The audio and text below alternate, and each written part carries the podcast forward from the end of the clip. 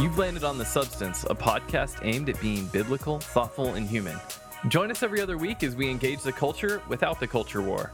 I'm your host, Trevor Aiken, joined here by two of my buddies, my co-hosts, my friends, the folks you want to hear, Vincent Edwards. What's going on? And Phil Marinella. Hey, everybody. What's going on, fellas? How's it going today? Man, I'm good. I'm excited. You excited to be on mic? I'm glad to be with you guys. It's been like, it's been a minute because with the bi-weekly schedule, we batched a few at the brook front, and then we're like, yo, we could go a month or so without recording and well, still be really fine. So well, yeah, we had uh, like Labor Day. We actually got to take a holiday, which was yeah, kind of nice. Birthday week, I got off. Boom, and then nice. We had a meeting and got to talk about stuff and talk shop. And so here that we would are be, recording again. Yeah, this would be the for one that thing. We've kind of had on the old whiteboard since like the beginning. We yeah. had it on here for this one's oh, been cooking a minute. What was I think the last time we, we were like, all right, we're, we maybe will publish this. Uh, we might might actually sit down and record this like March. yeah, March. And here, here, here it is. The, right here we are. So, yeah. uh, what is The Substance, guys? Absolutely. The Substance is a Christian variety show. Um, every other week, we talk about um, things that are pertaining to Christianity, culture, and the arts. Um, some guests that you might have heard or that you should hear um, is Propaganda, Jamar Tisby, Alyssa Wilkinson, Barnabas Piper, K S P, uh, Justin Gibney. Um, and we've had those guests on here. We've also, like this episode, we just talk amongst ourselves and just enjoy some conversation with, with us and with you. Um, and then at the end, we do have a segment called Substance Shoutouts where we share with you things that we've been listening to um, or just indulging in that we find uh, edifying and enjoyable. So if you are returning, thanks for coming back. And if you are new, thanks for thanks for listening. Yeah. And if you've been with us for a while, uh, listeners, so we say we're a Christian variety show. Uh, we recently got some feedback saying like, hey, I don't know what that is or what that means. So like if you've been listening to The Substance a long time, you might know what that means. Like D M us, send us an email, send us a voicemail. It's twenty twenty-two.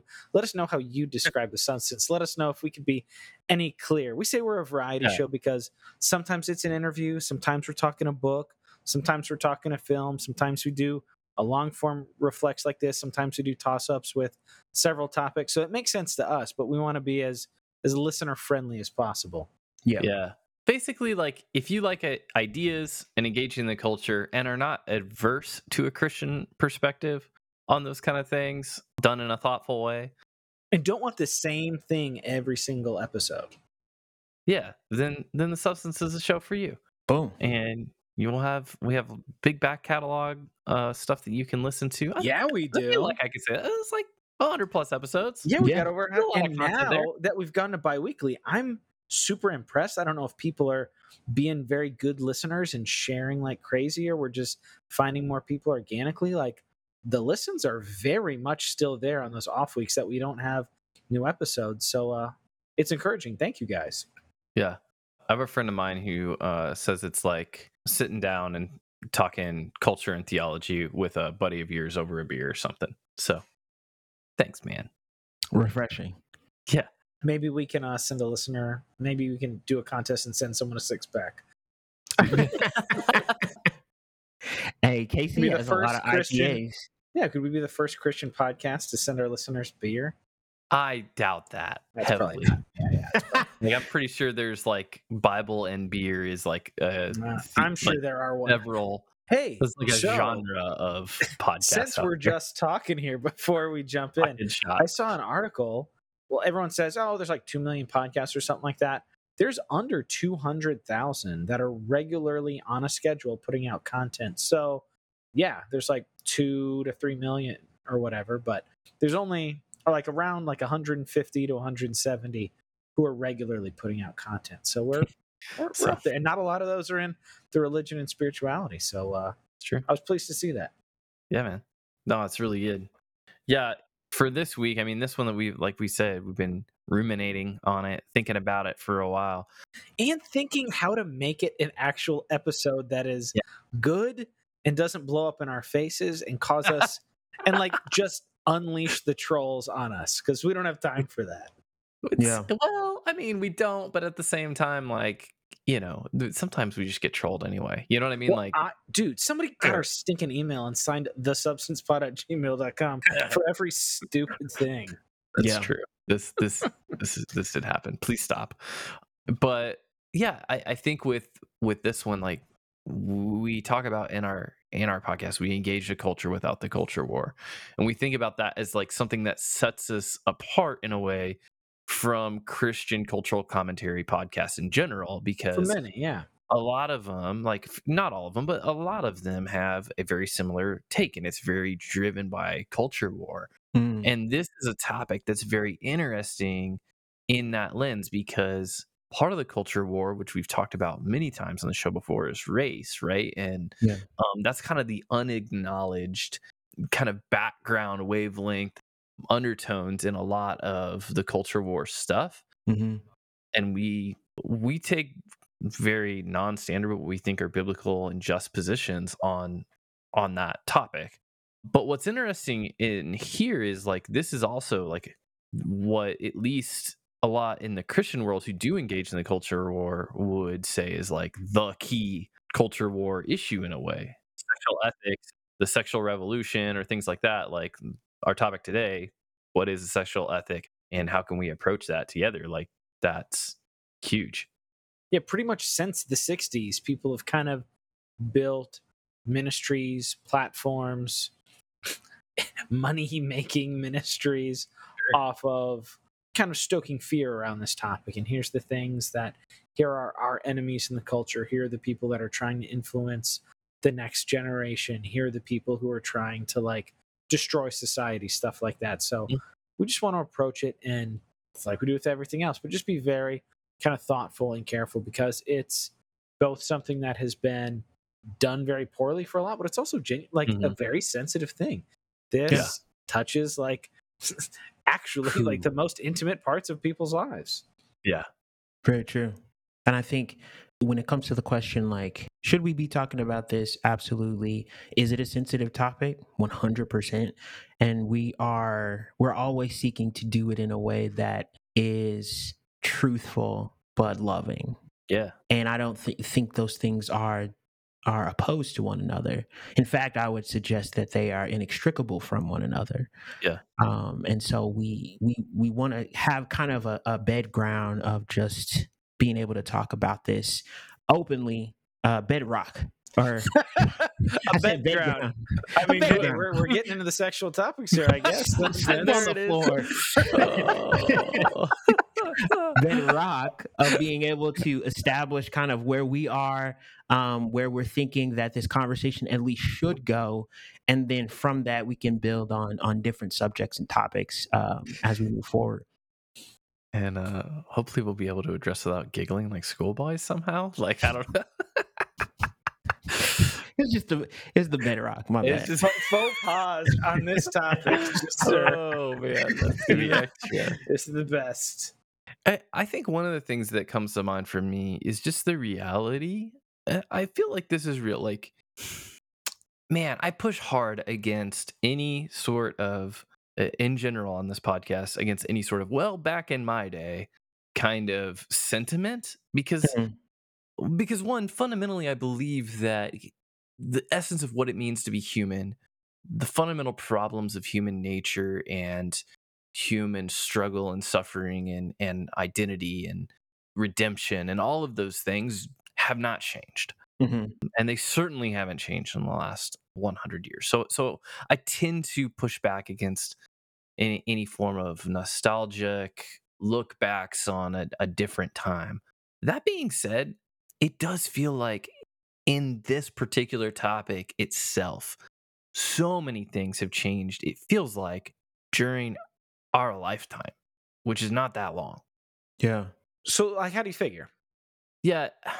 A couple things, right? Like we've talked many times, Phil, and even on this podcast about like what's acceptable in comedy. Sure. Mm-hmm. Like Chappelle Show, two thousand two, two thousand three. Oh, yeah. Versus, you know, him getting canceled and, you know, supposedly not really, you can't cancel Dave Chappelle in not really. Like twenty twenty-one, not right? A political like, statement, by the way. go, go listen to our episode on cancel culture. Um, but, uh, you know, that's that's one example. We've talked many times about Kevin Hart.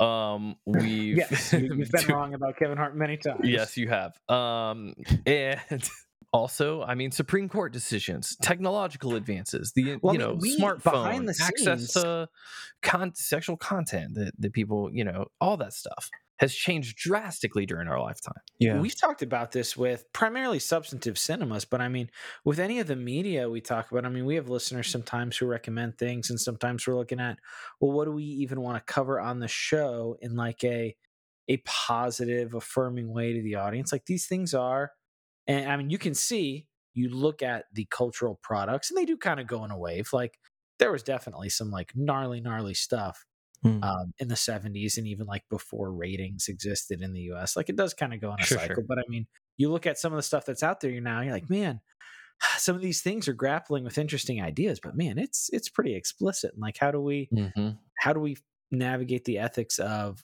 what can we engage in? What can we kind of affirm other human beings doing with their bodies and saying like, I want to put my time and eyeballs and money and support that so that they can keep doing those things with those real human beings that have real effects on them. Like, oh man, that's all, that's all part of it. Yeah. It's all part of it. Um, and they even changes within the church. I mean, what would be considered a traditional Christian Orthodox approach to sexual ethics has been questioned, challenged. Um, does the Bible really say that? Is there authority in scripture? Yeah, how do we as read the it's Bible? Written? Like, how do yeah, we read the sure. Bible? But even within that, you know, let's say we read the Bible the same. Does it, does it actually mean that? Or is there cultural context that we need to, there's so many further questions that have been asked, not that they weren't being asked and published before in, in those, mm-hmm. in those timeframes, but like, I think even with greater fervor, frequency, and intensity during our lifetime. So I don't know, just it, It is one of those things where it feels like from a certain standpoint to look at it and think about what you were saying about the fear mongering and the culture warring and all this kind of stuff, saying, hey, like there's this agenda, things are going to change. They're going to try to do X, Y, Z. Like to some degree, like looking around practically, it feels like things have changed a lot. Yeah, sure. Absolutely. So for the listener who is just entering into this conversation, obviously anybody who lives, especially in the West, has been exposed to sexual ethics. Um, but if we would put a, a definition around it, how would how would we define sexual ethics? Well, it, rather than, hey, here, let me open the dictionary and give you the definition, I just like invite the listener to consider that every culture, every society, and I think every individual would think that there is certain sexual activity that is off limits. Yeah, the parameters we put one hundred percent around human sexuality. Yeah. The the rules and the parameters that dictate human sexuality. So how do we construct that both individually and as a society, yeah. which as we'll talk about is super complex and challenging. Mm-hmm. But yeah, I mean, to start off, I mean, there's some very basic things that almost everybody agrees on. But certainly, I would say everybody re- reasonable, worth engaging agrees on is things like rape, for example. Rape is wrong. Therefore, you know, yeah, my, consent, it, sexual ethic. Not, not some wild people online. Yeah, there's everybody who's reasonable would say, yeah, like clearly there are things that are wrong. Harming others, yeah, obviously is wrong. Like taking somebody against their will and engaging in sexual behavior with them, that is wrong. one hundred percent Yeah. And nobody who you want to engage with is going to be like, well, let's let's think about that. Right. Right. Exactly. And then obviously like there's age of majority stuff that comes into that as well here in the States, right? Like there's um, what? Age of majority. So like activity with a child, off limits. Okay. Sure. I, when you say the age, I think I don't know, age of majority. Yeah, like there are definite yeah, like who's a minor barriers. Versus who is not a minor, sure. and like that. Well, and just like comes yeah, into it. A, like age gaps at a certain point, particularly in different levels of like maturity. Mm-hmm. So you have a scriptural sexual ethic, which is God gets to define the human person and what He created, and gets to define where sexuality is rightfully expressed, righteously expressed, and where it is expressed unrighteously, right? In a way that sure. is against His design, that is sinful, that is unethical. Mm-hmm.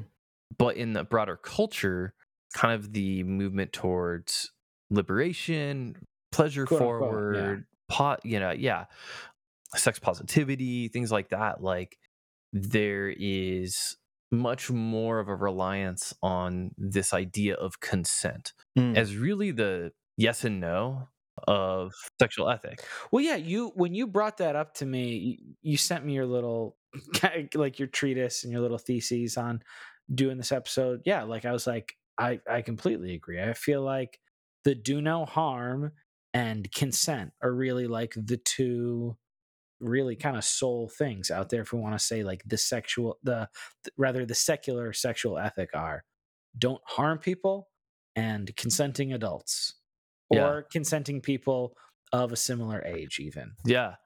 Mm-hmm. You, you hear the phrase between two consenting adults all the time. Yep. Sure. All the time. Who are you to say anything about what happens between two consenting adults? Like that's, that is the, that's been a mantra for decades. Yeah. Yeah.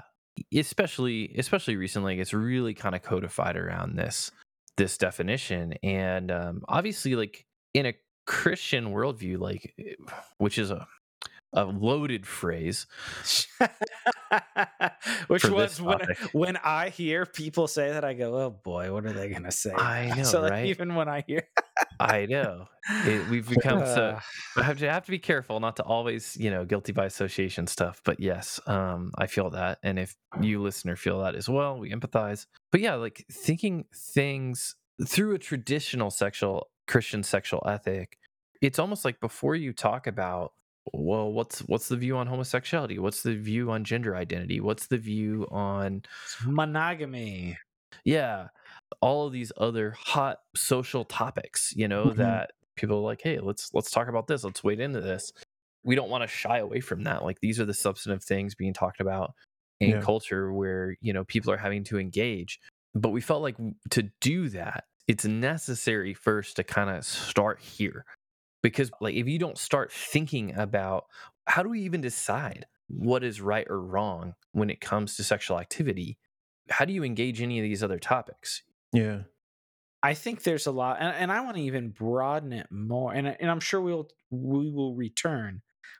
In addition to what is right, what is permissible, what is good to engage in sexually, and what is best to avoid, I also think it's important to talk about like, how, like, what are our attitudes? Not just can mm-hmm. we, can I do that? Can I engage in that thing? Can I do that thing? It's like, how do I approach that? How do I, what should my heart be? What should my mind be? Like, what are mm. my attitudes and how do I view it? How important is it to me? How, yeah, what place does it hold in my life? Stuff like that as well. Mm. Because I think it's easy to kind of keep, and I think there's a lot of unhelpful. It, this is an important thing. Like some of the things that we're going to talk about this episode and in the future, like these are important topics. If God says you should not engage in X Y Z sexual behavior because it's not right and it will harm you and it will harm others, you should not engage in that. But, right. um, but with, because of the culture war, rather, it's easy to kind of only think about those things. Yeah. And to really kind of make your whole deal, gay is good, gay is bad. Sure. Porn is fine. Porn is the worst thing ever. Like, whatever it is, like, it's easy to kind of make the yes or no, can I do that, your main thing, and that's it. And I, I really think that kind of, like, misses the whole person. Like, that's not really, like, engaging, like, the heart of people. Like, that's just yeah. kind of like the, the rules. And, and the rules are not unimportant. Right, right. I just don't want only on that. I think some of the challenge in this one is that when you engage from a here's what the Bible says kind of framework, like, hey, let's walk through this text, like uh, let's let's look at this stuff, like yeah I have bias, yeah yeah like you know I'm I'm flawed and frail and human, but God said something. Like either God said something or he didn't, and sure. if he didn't, well, then what is Christianity? And if he did, then I'm pretty sure God can speak in a way that's understandable since he made language. So what did he say? And when you approach things that way, a lot of times what ends up happening is you start realizing that like God is a liberator, right? Like we've we've talked about this. Jesus mm-hmm. frees people. He frees people from every form of oppression and bondage.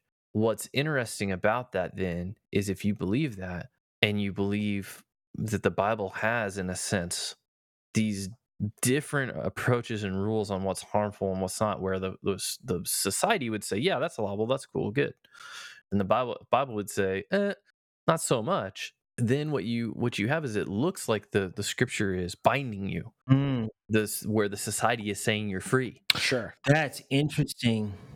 That's really interesting. But the reality is the scripture's coming along and saying, well, what society calls liberation is not all liberation. Like, it actually can be oppression. It can be bondage. It can be harmful. The trouble, though, with that message, and, and one of the ways I think this discussion, I don't want to bring everything back to race, but I think that these things are tied together. And I think culturally, historically, right, we saw that that was the case in the emergence of the culture war, that the sexual revolution and race was tied together. Uh, that was mm-hmm. the case in the eighteen hundreds as well with the abolitionist movement. Um, it mm-hmm. also got lumped in with the feminist movement at that time. So this is a historical reality as well.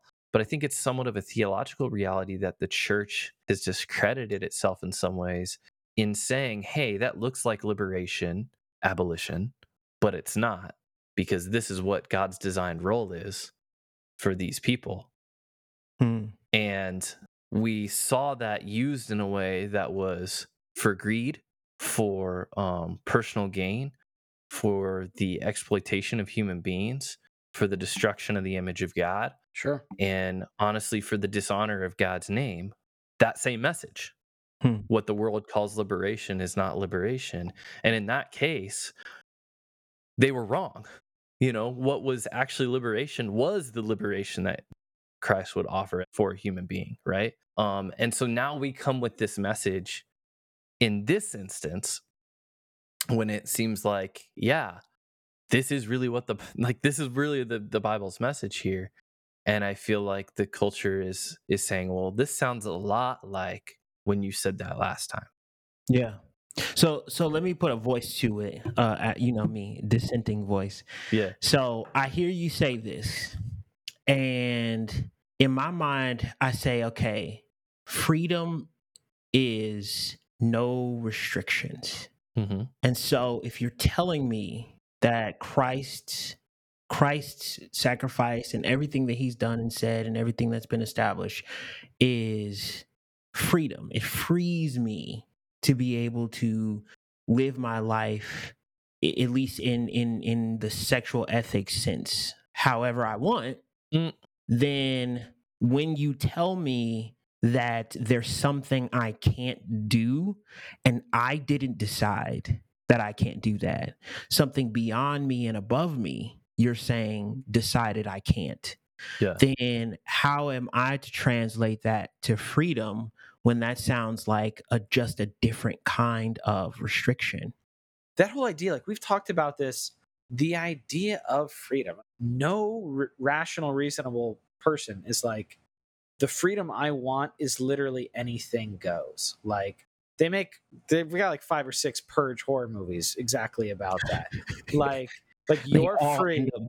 Like, would you want, Vince? You uh, you got a remote job now. Congratulations, by the way. Thank like, you. But if you were commuting to work, would you want everybody to have perfect freedom on the roads to do whatever they wanted with their vehicle? Like, that's not. Like, somebody can say that angrily on social media.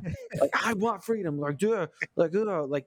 And I'm not saying that's not a reasonable thought to have at some point, but like, we can't have a functioning society, and if our actual goal is human flourishing, if like total and complete, then like somebody's free to have sex with your child, then like that's no, like nobody wants that. That's crazy. Mm. Yeah. Yeah. And I think that some people probably say, okay, those are the extremes. If we're talking about something that is non-consenting or something that is uh, not of uh, like a minority or something, or uh, a minor. Um, then not Sorry, a minority. minorities, uh, but but a minor. Then sure, those are those are kind of on the fringe. So people would say, okay, don't go to the extremes to try to justify the restrictions. What about just like like Trev said, between two consenting adults, there's your God can't tell me that there's anything I can't do if both of us agree. I think well, that's even in then I don't know. Well, I think I that's go ahead. That's kind of our the whole point of the episode in a way is is that. to talk through some of that, because right. this is an approach that people have chosen as their total sexual ethic, consent, and it's not just the onus on us to to say, oh well, here's here's why you should follow the Bible versus that. Like it's it's really about also, you know, the person who takes that ethic themselves recognizing the merits and demerits of that as a sexual ethic, as a totalizing moral framework. Absolutely. And I think it's it's fair to at least make the distinction, because this is one thing that really that I get really fired up about um, is the application of the Christian sexual ethic. Um, because mm-hmm. Christians have a sexual ethic that is informed by Scripture, by Christ and His Word.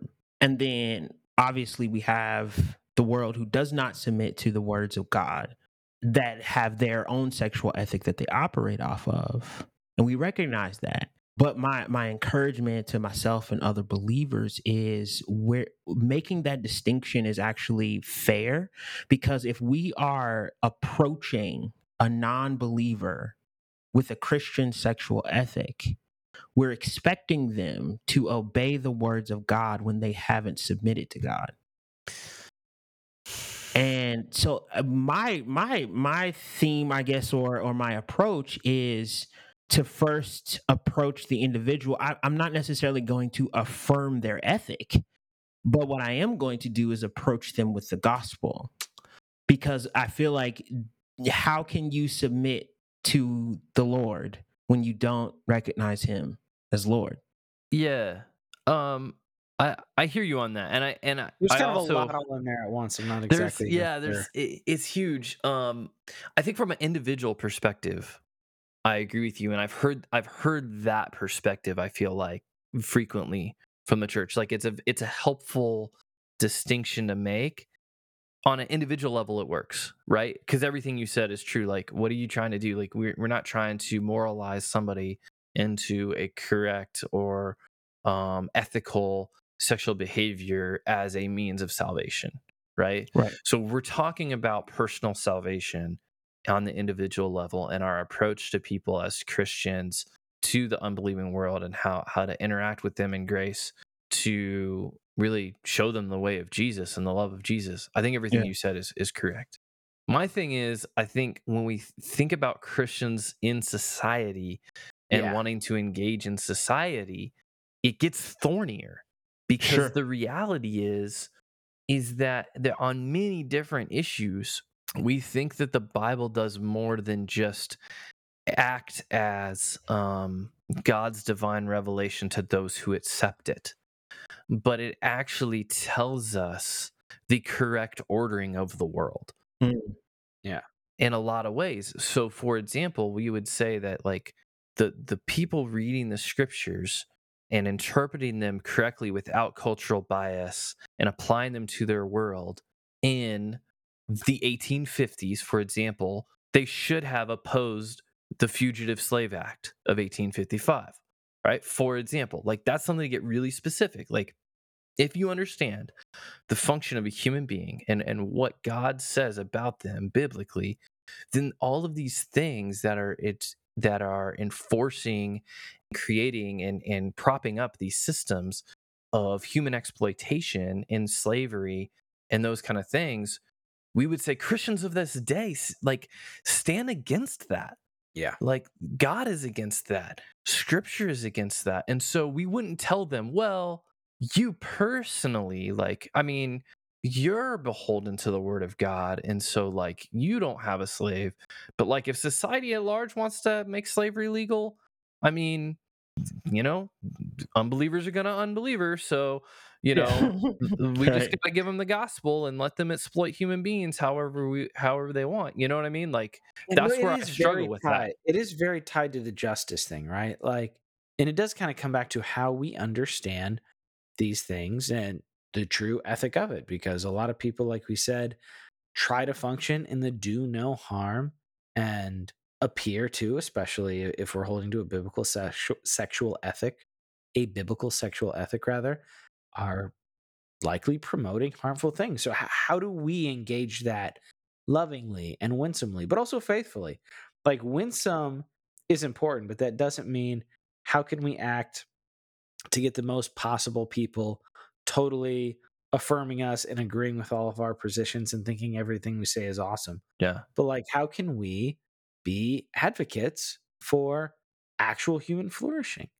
Yeah. Like, just like with the justice topic, like if people were, and I mean, there are a lot of resources we've shared. I don't know what we want to get into in our remaining time here, but throughout the ages and, and now people are, are groaning. People are, are harmed. People are lonely. People are confused sexually. And, and if we do have the revelation of God, how can we responsibly, lovingly, like, be salt and light, be the hands and feet of God, show people, hey, like, it isn't just anything goes, but God, God does have something to say, and, and his way is best. And, and not like we're going to just full on, like, all we want to do is proselytize and have you do things our way. But like, we, we think we have something that will be what is best for you. Yeah. You know, some thoughts that come to my mind is, one, kind of this understanding of how God uses language in, in scripture when when husband and wife, like when Adam and Eve, um, like knew each other, mm-hmm. right? Yeah. And so it's not that God was scared to say they had sex. Um, but there, there was an implication there of something that was deeper than just a physical act. There was something yeah. going on in that moment that was that goes beyond just doing something, right? And then we we look at that language throughout scripture, and so there's a deep implication that there's something way deeper going on with this particular act. And then yes. we juxtapose that to sexual liberation and second wave and all of these kinds of things. And the results of that have been very empty, in even in what uh, the article that you referenced, Trev, yeah. um, how the results of a lot of the sexual liberation movement has led to a complete and utter dissatisfaction yeah. with what sex actually is today. And so In, in our in our conversation, we're saying, okay, God is talking about something that's going beyond the sexual act and that is actually deep and intimate and knowing. And then what we're seeing lacking in a lot of the results of the sexual liberation is something deep and and knowing and and beyond the act. And yeah. it's like, okay, there's an area where it seems like the word of God addresses something that the world seems to be missing. Yeah. Which is why I wanted to hit on like our, our attitudes and our, uh, I guess, theology or philosophy of sexuality, and not just what yeah. can we do and what can't we do, because that's the sort of thing that will heal bodies and souls and yeah. heal relationships yeah. and, and set people up for lives of fulfilling relations. And and nobody's perfect. Like mm-hmm. it, it's not saying like you'll never make any sexual mistakes ever. And like, if you do make a sexual mistake, you're broken and you're da da da da da. No, but like, these are the attitudes, like God's principles are what we should be aiming for and living in. And yeah. when we are living in those, we will be healthy and well, and those around us will be blessed. Mm. Yeah. And I think going, going back up a level for a second, like to maybe if somebody's hearing this and they're still not like, whoa, like we really jumped into God's principles and stuff all of a sudden, which maybe isn't anybody, but I, I do think of it, you know, Vince, coming from like an apologetic perspective, it's almost that tension between, you know, well, you, you have to step on the lens of faith to be able to understand versus the apologetic, the evidentialist apologetic, which kind of tries to approach things through natural theology. Like, it's almost the problem of all the arguments for God, right? Like, mm. yeah, like these are there and, and they're pretty solid arguments if you accept them. But from certain levels, if you start with fundamentally different assumptions, you can also poke holes and reject all of that stuff, right? Mm-hmm. And um, I, I feel like this it's in in a similar vein. Like, we're trying to you're trying to construct a natural theology when you're trying to do, because it's hard to do this for a secular society. What we're not yeah. trying to say is that, well, in this secular society, like, here's the accepted text for the, so let's create a theocracy and we'll have the scribes and yeah, the interpreters super, and super the duper no. yeah, and the fundamentalists who will interpret how this will function for society, and we'll write that all into law. Right. That's not what we're that's not what we're trying to say. So then how do you approach it, like, other than just letting people run wild? Like, they're almost, like Philip says, there has to be like a winsomeness, like what you were saying, there has to be a winsomeness of like, these are natural, like God set up the world this way. Therefore, when we look at the world, when we look at the data, when we look at the responses and the narratives and mm-hmm. the the sentiments of people who don't who don't profess any allegiance to, you know, Jesus as God or anything, but like, they are saying things that are scriptural because the scriptures approach to things since God created the world is the natural one. It is the one that exists in nature. Um, and so people are resonating with some of those truths and principles, not in a faithful way, not in a Christian way necessarily, not in a way that is ultimately, I guess, pleasing to God from that point of view. Sure. But in a way that is resonant with truth. And so it's almost in that sense that we would want to challenge the consent sexual ethic in a way that someone listening, no matter where, what background they come from, would maybe walk away from it with questions. And I think that's the way to maybe have that conversation, because otherwise, with and the hallmark of these conversations, our culture, almost without exception, is people talking past each other and not being willing to listen. And I, as we've talked about sexual ethics internally, our fundamental problem that we're always trying to, like the nut we're trying to crack, is how do we talk about this in a way that is biblical, faithful, Christian in that way, that is true to us and who we are, but uh-huh. also true to the podcast and the substance and what, what we are, in that we're inviting a real conversation.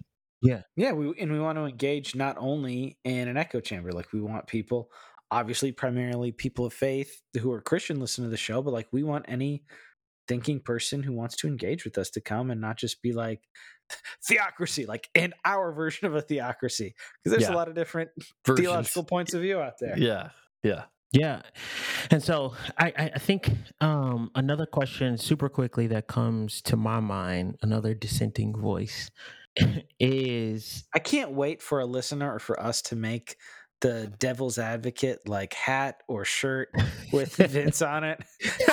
Can't wait to see that design whenever it comes. I, that will be interesting to see for sure. Uh, but just just trying to come in, because I, I always try to be in a position where it's like, all right, let me position myself as, as if I were the listener, and a person's hearing that and they're like, I'm I'm I'm not sure why consent is inadequate.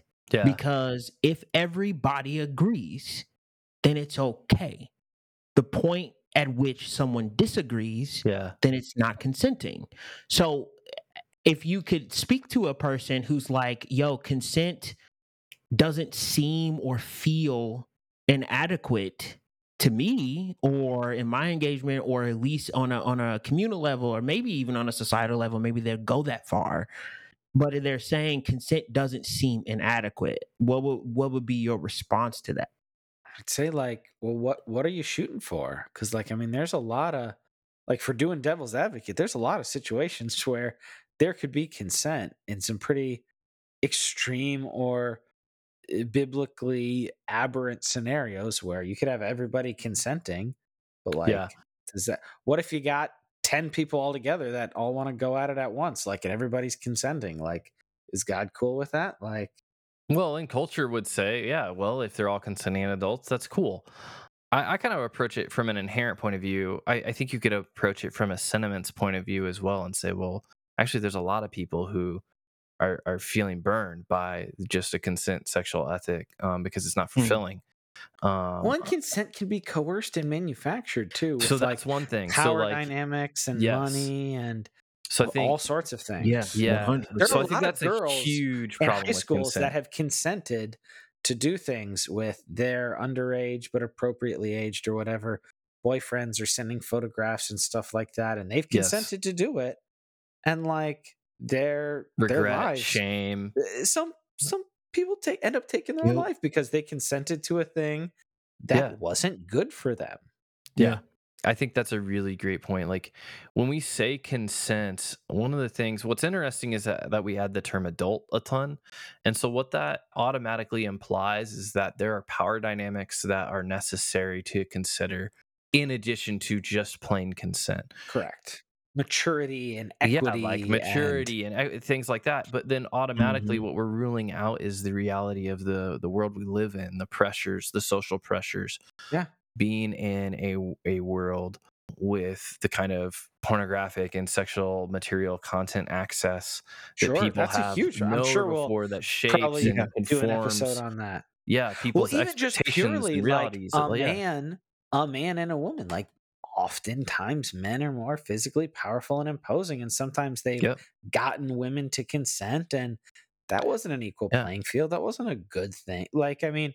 Not to mention alone, in society, like not, not to, to mention exactly. the power in society, like access to resources, things like that. Sure, you hear all the time, like people in power abusing the people underneath them. Like, but there's there was consent. Yeah, quote, someone unquote, said like, yes. Like, yeah. So I think that's one one liability is um, the nature of power dynamics that come into play uh, in consent. I think the second liability is that consent fundamentally flattens human sexuality and the human person to gatekeeping their privates. That's really it. Hey, if you, you know, open the gates to the, to, you know, your personal areas, green light, close the gates, red light. Like, but to view the person as simply a, that, yeah. it's, it's a fundamentally inadequate view of the human person, which is yes. the sexual being, like is a right. fundamentally inadequate yeah. view of the human person, which is why like when when you see people growing up in this world and like d- dealing with sexual relationships uh, along this axis, they feel lonely. They feel yeah. Dude, like they don't have a close friend. They don't have that romance. One thing they don't have that intimacy. You sent where it's like women were asked like, what would you want more out of your partners? And like the overwhelming majority was like care. And it's like, geez, like, yeah, they're in sexual relationships with these men who they feel completely, or not completely, I, I don't want to project. They're in but relationships yeah. with these men, and they feel like across the board, the overwhelming majority, there is a deficit of care. And then not only that, and not only that, there's there are also men on the other side being exposed to that kind of content who feel obligated to then yeah. fulfill those the things that they consume. Right. Online, sure. they, then they're like, there's this pressure for me to be this dominant guy who does all of this stuff yeah. when all I want as a human is care and love and intimacy and romance too. Right. Sometimes, yeah. Sometimes a guy just wants to cuddle. But, um, but no lies, true story. This is the Splish Splash version here, guys. Yeah, this is... But you, but you can see, so like in that discussion, what we're saying is, so uh, one hundred percent, like it's not that it's not not consent. Like consent is necessary. It's yes. a necessary condition. It's Absolutely. Just not sufficient because exactly. like it, it, it never even touches upon things like care it is and an intimacy. It is an essential yeah. part of the process, but it is not the entirety. It's like, all right. Yeah. I want a birthday cake. Here's a pile of flour. It's like, no, that's an important category. Yeah, like, yeah. That's not all I want. Exactly. Exactly. And so I feel like when you have something like the scriptures that does address the entire human person, that address them as a human soul, not just a body with parts that someone might want access to for their yeah. pleasure. For someone like, to be known. Yes. A, a, a person and like, and their... you know, as they are developing and maturing and, and, you know, becoming who they are, like all the things that like actual sexuality is actually wrapped up in is the deep, the deep layers of, of who you are and what you desire and what, um, what kind of person you're becoming as you grow up and to be known and loved for, for who you are and all of that. And like to really experience the fullness of a relationship with security and care and comfort and, and everything. I mean, Not to mention the fact that, like, the natural product of a sexual relationship is children, right? So, like, everything, there are long-lasting effects outside of the moment of consent that are completely unaddressed. Yeah. Outside of it, outside of it, with a consent sexual ethic that the Bible has a lot to talk about and has a lot to commend itself for in caring about those things. And not to mention, I'll say this too, not to mention that the Bible also allows, it makes it perfectly allowable, like, sex doesn't have to be the center of somebody's life. Our culture yeah, makes everything it like it's so be. unnatural unless you are, like, a completely, like, sexual being with all these sexual relationships. But, like, Scripture has a lot to say about folks who forego that part. Yeah. Yeah. And Paul even yeah. commends it. Right. Right. Exactly. So uh, last, last interjection from the dissenting voice. You said all of this. Okay. It's hitting a bit. But what you're saying is, if there's a whole person to know, and there's a deeper level of intimacy beyond just a physical act, that's going to make my my ability to be able to go from partner to partner difficult. Yeah.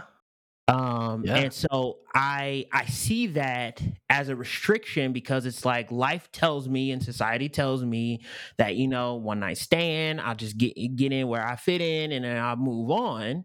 And you're telling me that to engage in that in, in a in a way that doesn't seek to know that person is actually falling short of what that act actually is designed for. So if a person says, because of that, I oppose because I'm not able to to engage in the way that um, knows people or any any of that kind, what would you what what, what would be your response to that? Yeah. I mean, is it a res- is it a restriction that you can't, I don't know, like if you're wanting to play the upright piano, that you can't just open the lid and blow into it like you're trying to play a saxophone and it make and it not make music? Is that a restriction? No. That's right. not that's not what it was made for. Interesting analogy. That's not what it was made for. The saxophone was made that way. And you can't just bang on it like, you know, keys or whatever, um, because it's not what it was made for. What I'm saying is because because you can't do that, no one would call that a restriction. You're if and if you were trying to use the instrument in that way, it would be a freedom for you to learn the correct way to play it so that you can make music, right? Because ultimately, like, this is all presupposed on the fact that, like, God made us and he has given us insight as to how to live in a way that is, like, in accordance with his will, which accords to, like, thriving. Yeah. So, yeah, like, ultimately what I'm hearing is there is freedom in the confines of the design. Yeah. Yeah. And so that's what it's for. Like, that's it. Whenever you design something, It there's you know in design parameters are essential. Yeah, like like it, a thing is not everything. Yeah. yeah, yeah, exactly. And so when it's like, yeah, well, I can't do this. Well, yeah, like, and when you don't, and you pursue the thing you were designed for, you will find better fulfillment and joy. It might not feel that well, way and, initially. And that's the thing. Everybody from is a societal seeking, level. Yeah, everyone is seeking want. fulfillment. Mm, and if, if yeah. we and we are trying to say, hey, like, I think really God has spoken, and, and if we're to believe that he's real, then, like, if what you want is fulfillment and you're trying all these things, maybe let's look at the manual. Yeah, and a, and a certain way of speaking, for sure. Like, God is God is talking about, you know, he he's offering out, he's holding out. And there's out grace too. Like this, it isn't yeah. like you have to do like. This isn't anybody beating you over the head, but, like, there's, well, you see, like, people we said literally, to me, like, everybody agrees, like, there are things that are good and there are things that are not good. And if we're saying, hey, yeah. like, I want to truly be fulfilled, and, and our job isn't to, like, proselytize everyone to live sexually the way we do. Yeah. Like, but we need to understand it and then, like, be, be witnesses with our lives. Yeah. I, You know, I, I just read this. I'm looking at this Atlantic article, which we're going to link, um, which says, like, these young people pine for romance and intimacy, experiences that require the full and enthusiastic participation of another human being. Yeah, It's funny. That's what the Bible talks about. It's really heartbreaking. Like, yeah. You know, and and um, but it's not it's not what a what our culture would call sexual liberation view of things. And and it's not that the sexual liberation movement in every scenario is is incorrect. There are things about what they are calling out as oppression, which I think the, there are cases in which, yeah, we could look biblically and say, yeah, there is some oppression going on there. Yeah, there are some things that God wouldn't smile on and say, yeah, that that's just good. And we like, talked about that a lot before on the podcast, like the yeah. Me Too and the Church Too overlap. There is a lot of bad stuff yeah. that like... The church, like people who have used their spiritual platform to yeah. promote, and not everything yeah. about gendered expectations or things like that, or ways that the, the society practiced it, is explicitly biblical and good and healthy. And so there are. I'm not trying to call out an entire movement in in one thing necessarily, but just to say it's really interesting when we take a biblical perspective, we start to see hints and answers if we approach it not with the culture war bias lens, but really trying to see what is the whole human person and the society and the relationship that God is inviting people into. Yeah. And I, I want to take a, a, a quick sidebar to address other believers who do seek to obey the things of the word and, you know, get married to their husband or wife. And there's also, because I know that there's a lot of literature out in the Christian area that It, it assumes that the act of sex, it, because you're a Christian, is just going to be absolutely one hundred percent mm. the best every single time, every all day long. And yes. it dismisses this idea that the one That's the not church, your guys' experience yeah, that the church is in, in in a lot of ways affected by the world, but at the same time, humanity is still a part. Broken humanity is still a part of this marriage. So we're not saying if you become a Christian, it's all going to be sure. like a ten every single day, every single time. No. What we are saying is it provides a better framework to yeah. bring things to a point of health and satisfaction. Yeah. And and to just underscore what you're saying there, like I think the scripture itself would, would suggest that. I, th- I think so many times where you have those false promises because of the sexualization of culture infiltrating the church and being baptized and written in the guise of, I'm going to say it, biblical manhood and womanhood. Sure. sure. one hundred percent. Yeah. And it ain't all biblical. Uh, there's there's some wild stuff. Yeah. yeah. I think that's a start. You know, like I, I think... if people are willing to rock with us on, you know, hey, I, you know, I'm not, I'm not a believer even, but like, yeah, I can see that maybe there's some gaps as far as a moral framework on what is ethical and not in sex, but beyond consent, then, you know, maybe when we address some future stuff too, that uh, you'll be able to rock say, with it so a little bit. The yeah. substance is not pivoting into a sex podcast, but on the future topics, let us know. We, we, we've got an internal Never. list of different aspects we want to hit. If there's a particular question or thing, hey, like I'd love to hear like biblical reflections or like you guys tackle a certain thing, like let us know. We want this Definitely podcast to be of, of value to the folks listening. But we've got a hopeful, I'm really excited for some of the interviews, hopefully, if we can land some of these. But it's it's a huge topic. It's yeah. um, certainly not the expert of experts on it, but no. we wanted to kind of lend our uh, lend our voice and not not just stay out of it because it's like, oh, like when, when you get into it, you're into it. yeah, but yeah, I'm gonna pull back on the social media. I'm I'm just gonna be blocking relentlessly.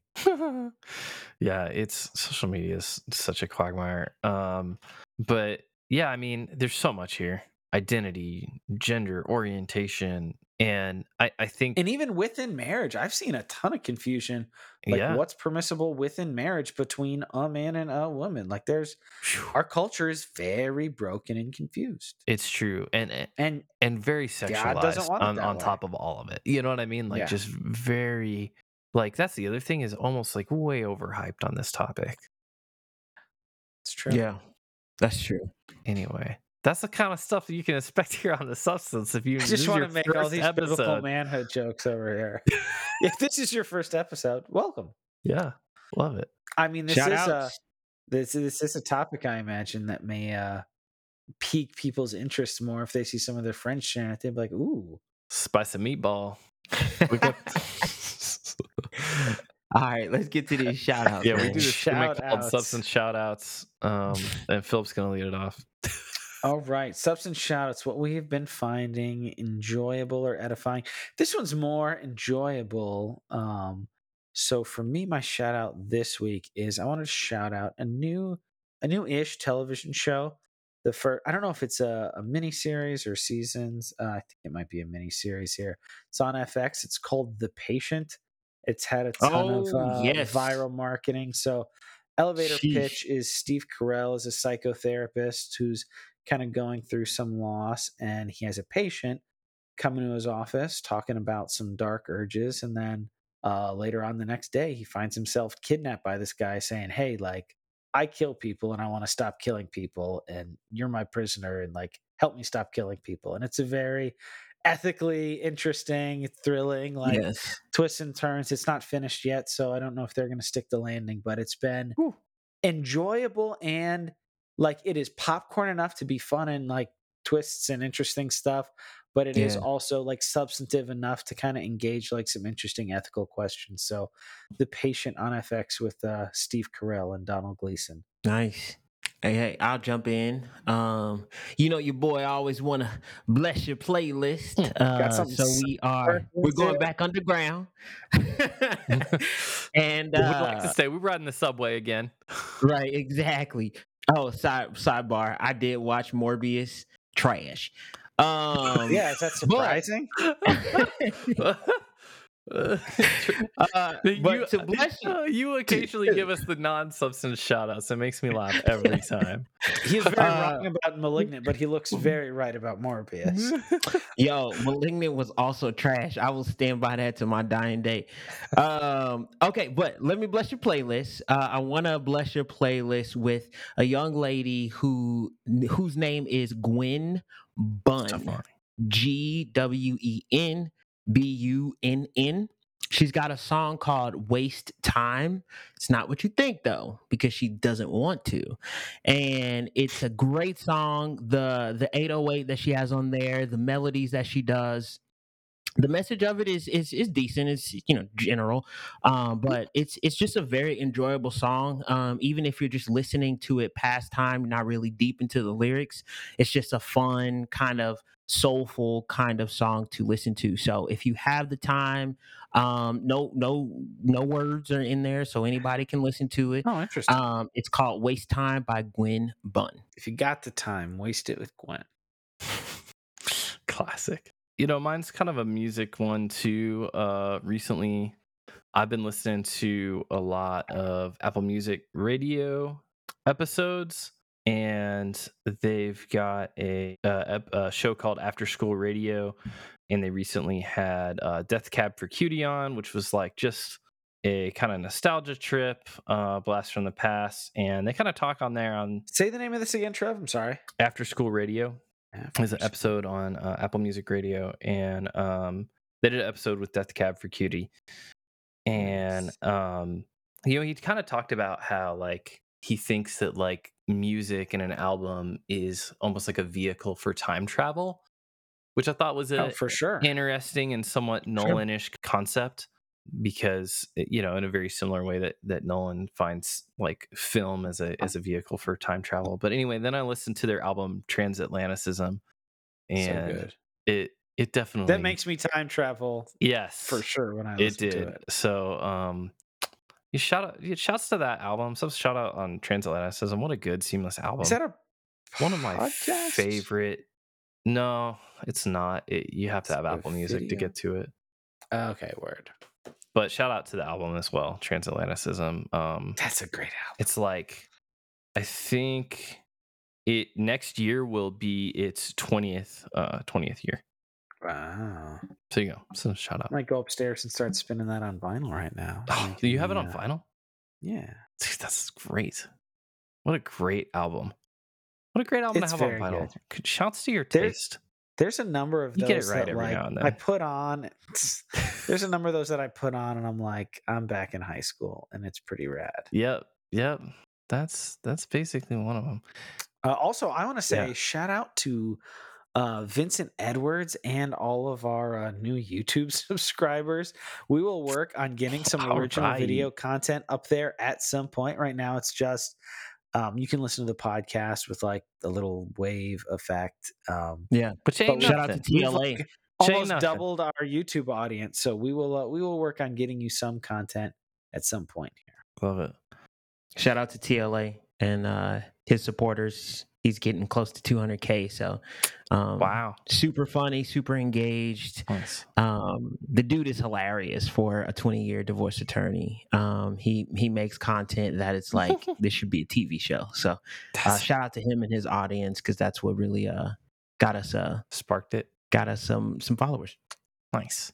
Cool. You guys know the drill, but if you're new and you don't, uh, The Substance is brought to you by you, the listeners. And if this is something that you like or find of value, we love it. If you threw a little bit in our digital tip jar, you can do that on Cash App at dollar sign The Substance Pod. Or if you really love us and want to join us supporting, you can do that in the anchor link in the show notes or on the website.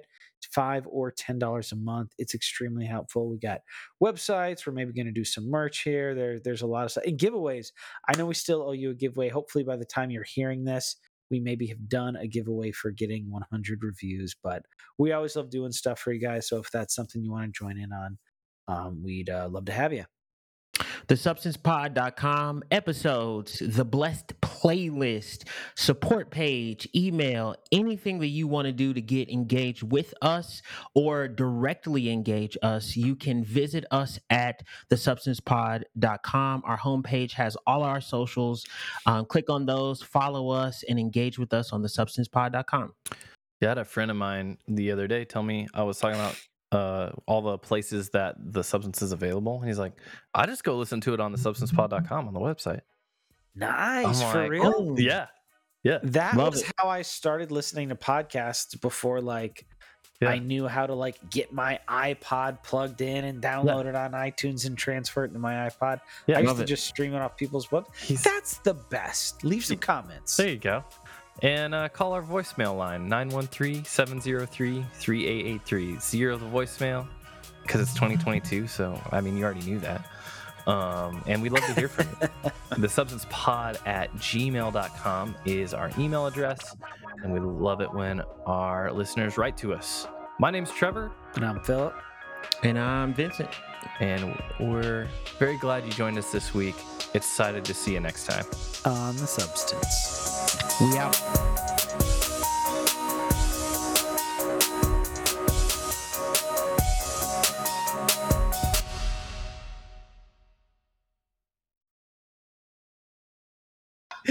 It probably is a good thing to record this podcast. It is a podcast. If we're going to be here together in podcast. Generally, for a podcast recording is a good idea. Well, hey, we get to uh, knock out our uh, B-reel right at the top there. That's perfect. Right. My favorite is when we call out the B-roll every time we do it. Hey, man, I'm I'm helping you out as your audio. Uh, yeah. At, B-roll tag. Listen to it. Yeah. I just I mean, I'm just giving you options. You I'm giving you options. Give me options. Do you not like it when I say that? Stock options. I just cut it out. Well, yeah, I would hope so.